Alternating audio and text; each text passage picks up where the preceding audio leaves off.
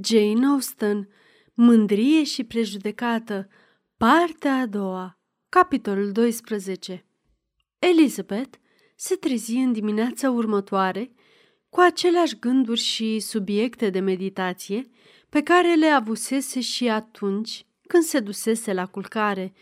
Nu-și putea reveni încă din surpriza pe care o trăise. Îi era imposibil să se gândească la orice altceva și, cum nu avea dispoziția să se ocupe de ceva, după micul dejun, se hotărâ să facă puțină mișcare în aer liber. Se îndreptă direct spre locul ei preferat de plimbare, când, amintindu-și că domnul Darcy trecea câteodată pe acolo, în loc să intre în parc, se întoarse și porni pe drumul care ducea dincolo de răscruce. Gardul parcului mărginea încă drumul pe o latură și, în același timp, ea trecu pe una din porți. După ce se plimbă de două, trei ori de-a lungul drumului, frumusețea dimineții o ademeni să se oprească la poartă și să privească parcul. Cele cinci săptămâni pe care le petrecuse în Kent aduseseră mari schimbări în peisaj și fiecare zi adăuga ceva la verdele copacilor tineri. Era pe punctul de a-și continua plimbarea când sări un domn în crângul care mărginea parcul. Venea înspre ea și, de teamă să nu fie domnul Darcy, se retrase pe dată. Dar persoana care înainta, pășind cu multă repeziciune, îi pronunță numele. Auzindu-se strigată, cu toate că era o voce care îl trăda pe domnul Darcy, ea înaintă spre poartă. Între timp, ajunse acolo și bărbatul care, întizându-i o scrisoare pe care ea o luă instinctiv, îi spuse privind-o foarte calm. M-am plimbat o vreme pe pajiște, în speranța că o să vă întâlnesc. Vreți să-mi faceți onoarea și să citiți această scrisoare?" Apoi, cu o ușoară plecăciune, se întoarse în parc și în curând se făcu nevăzut. Fără să se aștepte la vreo bucurie, dar pătrunsă de curiozitate, Elizabeth deschise scrisoarea și, spre marea ei uimire, văzu că plicul conținea două foi de hârtie umplute în întregime cu rânduri foarte dese. Până și plicul era scris în întregime. Urmându-și drumul pe alee, prinse să citească. Fusese scrisă la Rosings la ora 8 dimineața și cuprindea următoarele. Nu vă alarmați, doamnă, la primirea acestei scrisori, de teamă că ea ar putea cuprinde repetarea acelor sentimente sau reînnoirea acelor cereri pe care seara trecută le-ați găsit respingătoare. Nu vă scriu cu intenția de a vă mâhni sau de a mă umili, insistând asupra unor dorințe care, pentru fericirea amândurora, nu vor putea fi prea curând uitate. Iar efortul pe care scrierea și lectura acestei scrisori îl vor solicita putea fi evitat dacă nu ar fi existat impulsul de a fi scrisă și citită. Va trebui să-mi iertați așadar libertatea pe care mi-o iau cerându-vă atenția. Știu că sentimentele dumneavoastră nu vor fi potrivnice, dar apelez la simțul dreptății pe care îl posedați. Aseară m-ați acuzat de două greșeli diferite, dar care aveau aceeași greutate. Prima a fost că, fără să țin cont de sentimentele niciunuia dintre ei, i-am despărțit pe domnul Bingley de sora dumneavoastră. Iar a doua că, sfidând orice norme, sfidând onoarea și umanitatea, am ruinat bunăstarea actuală și am distrus perspectivele domnului Wickham. Să aleg cu bună știință și dintr-un capriciu pe tovarășul meu din tinerețe favoritul recunoscut al tatălui meu, un tânăr care depindea aproape în exclusivitate de sprijinul nostru și care fusese crescut în ideea de a beneficia de ea, ar fi fost o nelegiuire față de care despărțirea unor tineri, a căror iubire era rodul a numai câteva săptămâni, n-ar putea suporta comparație. Cât privește severitatea acuzațiilor pe care aseară mi le-ați adus cu atâta ușurință, pentru toate aceste situații, sper că, după ce veți citi relatarea faptelor mele și motivația lor, în viitor, să nu mai am parte de un asemenea tratament.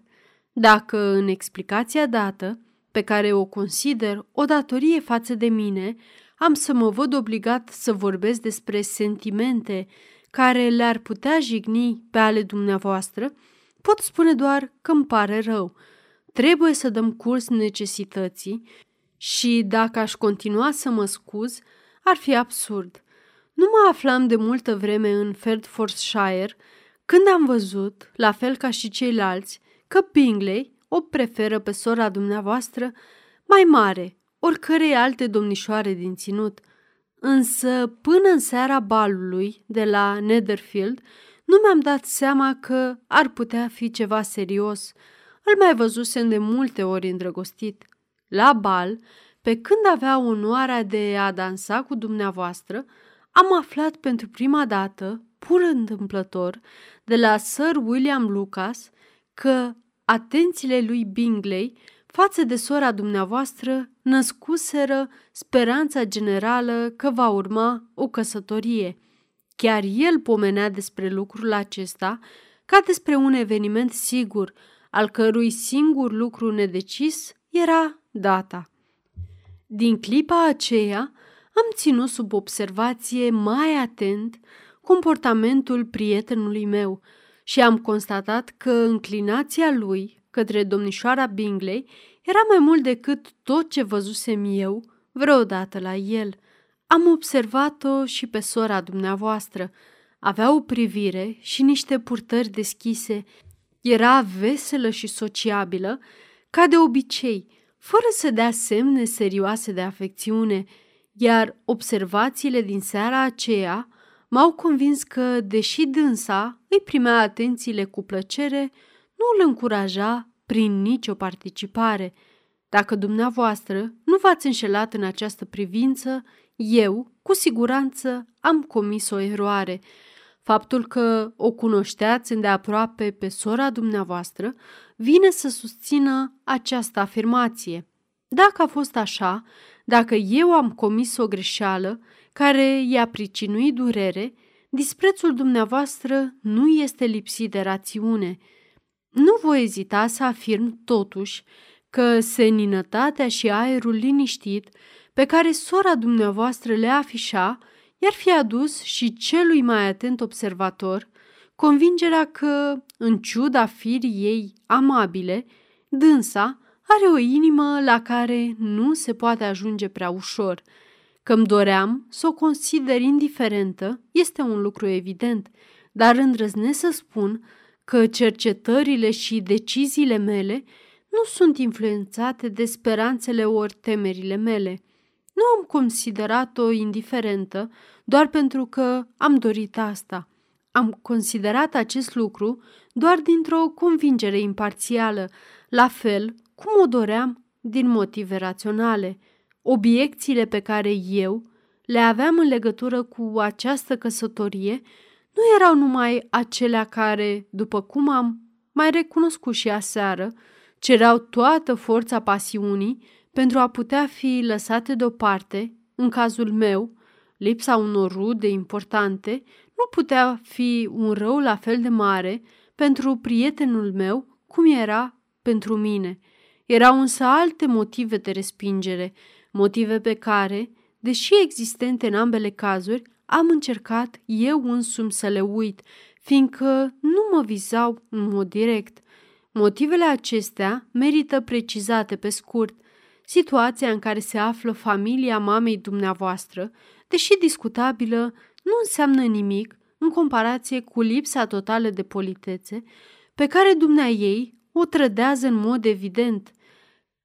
Ca de altfel și cele trei surori mai mici ale dumneavoastră, iar câteodată chiar și tatăl dumneavoastră. Vă rog frumos să mă scuzați, îmi pare rău să vă jignesc.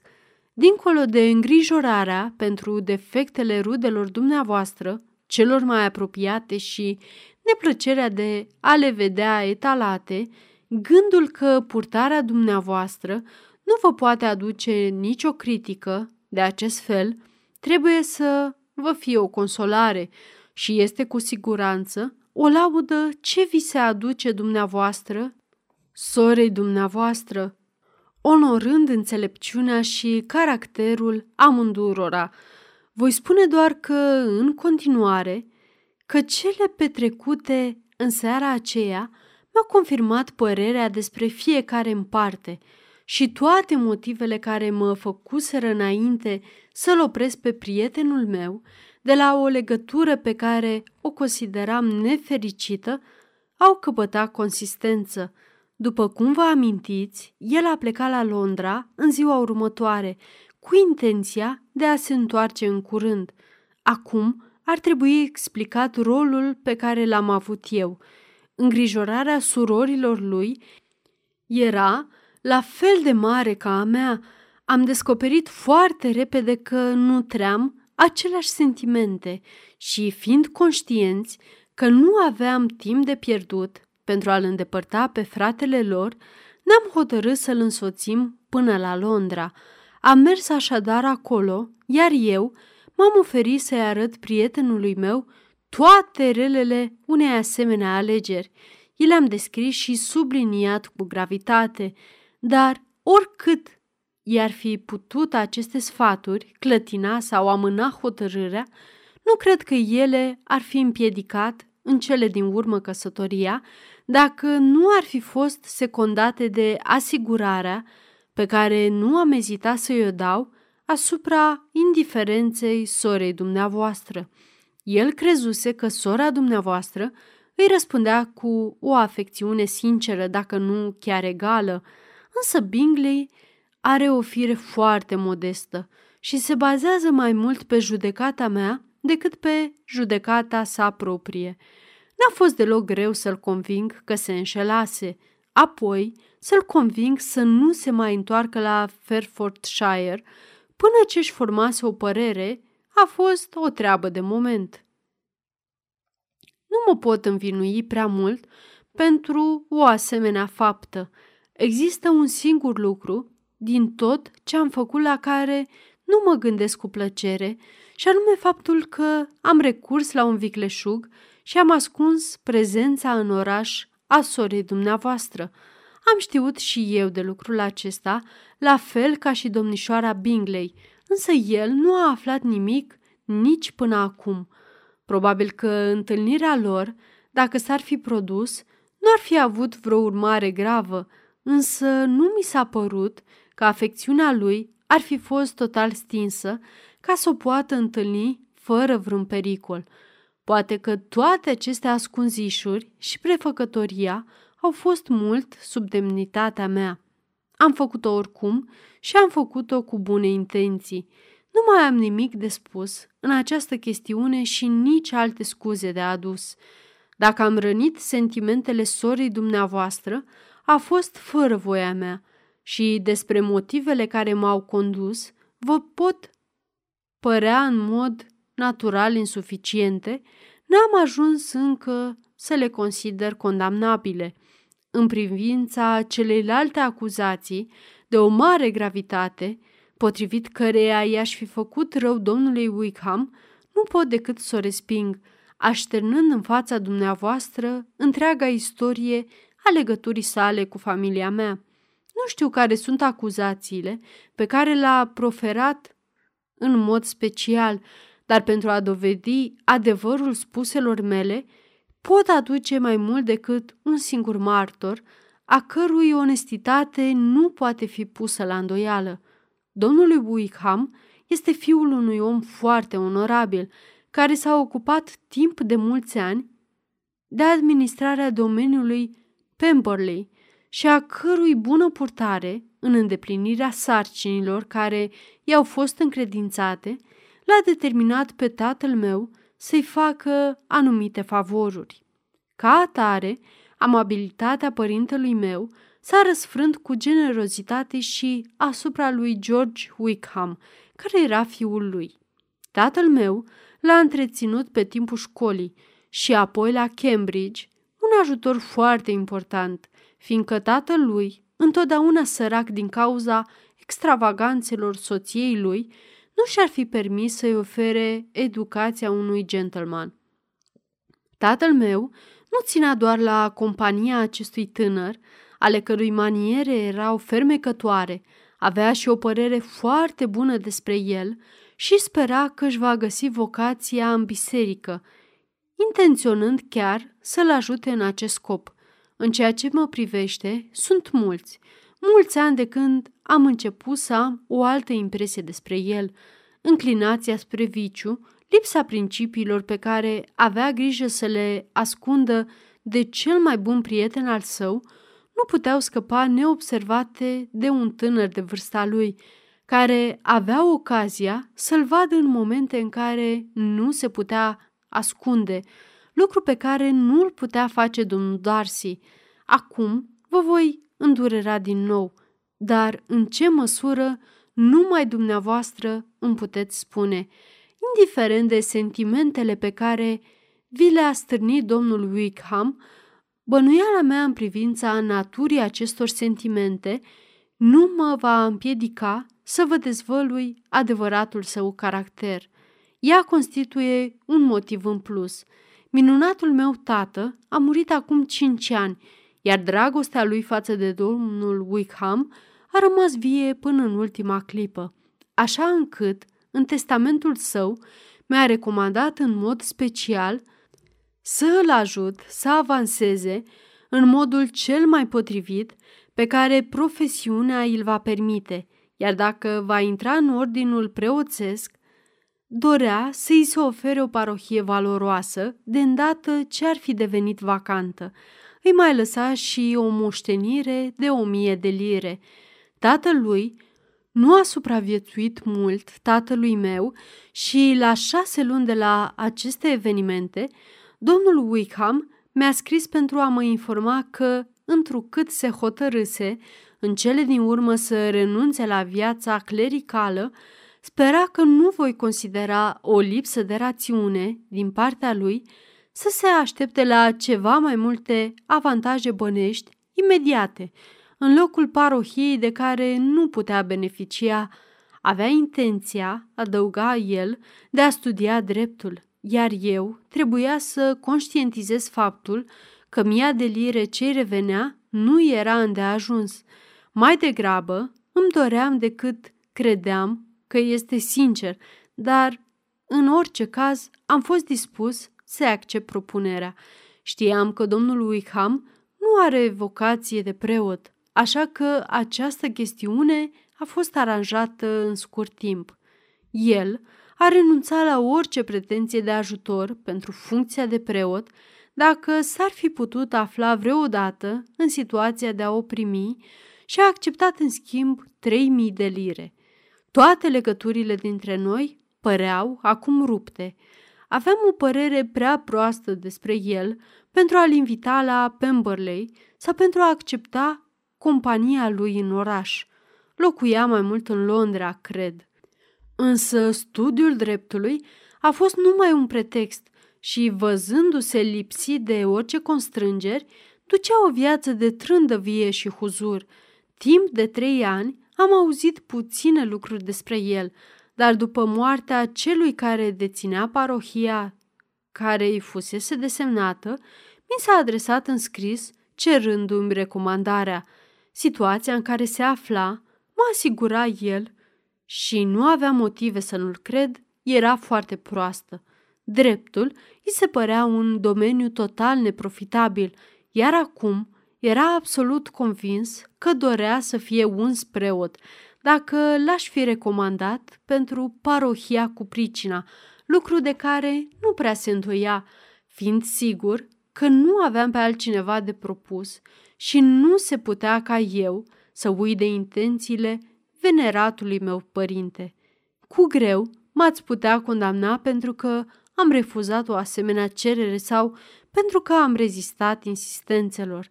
Disprețul lui era direct proporțional cu tragedia situației în care se afla și era fără îndoială la fel de violent în acuzele pe care mi le aducea în fața altora ca și în reproșurile pe care mi le făcea personal. După această perioadă, am întrerupt orice legătură. Nu știu cum a trăit, însă vara trecută am aflat din nou despre el într-un mod dureros. Acum trebuie să vă vorbesc despre o împrejurare pe care eu însumi aș vrea să o uit și pe care nicio altă obligație de mai mică importanță decât cea prezentă nu m-ar putea face să o dezvălui în fața unei ființe umane. Spunându-vă toate acestea, sunt convins că veți păstra secretul. Sora mea, care este cu 10 ani mai mică decât mine, a fost lăsată sub tutela nepotului mamei mele, colonelul Fitzwilliam și a mea. Acum aproape un an, a fost luată de la școală și dusă la Londra, unde trebuia să primească educație în particular. Vara trecută a plecat la Ramsgate împreună cu doamna care se ocupa de ea. Acolo s-a dus și Wickham, desigur cu un plan, căci până la urmă s-a dovedit că o cunoscuse dinainte pe doamna Young, de al cărei caracter am fost teribil de dezamăgiți. De acord cu ea și având sprijinul ei, a reușit să intre în grații georgianei, a cărei inima afectuoasă păstra o puternică impresie a amabilității lui încă din copilărie, încât s-a lăsat convinsă că este îndrăgostită și a consimțit să fugă cu el. Avea numai 15 ani atunci, ceea ce pentru ea putea fi o scuză.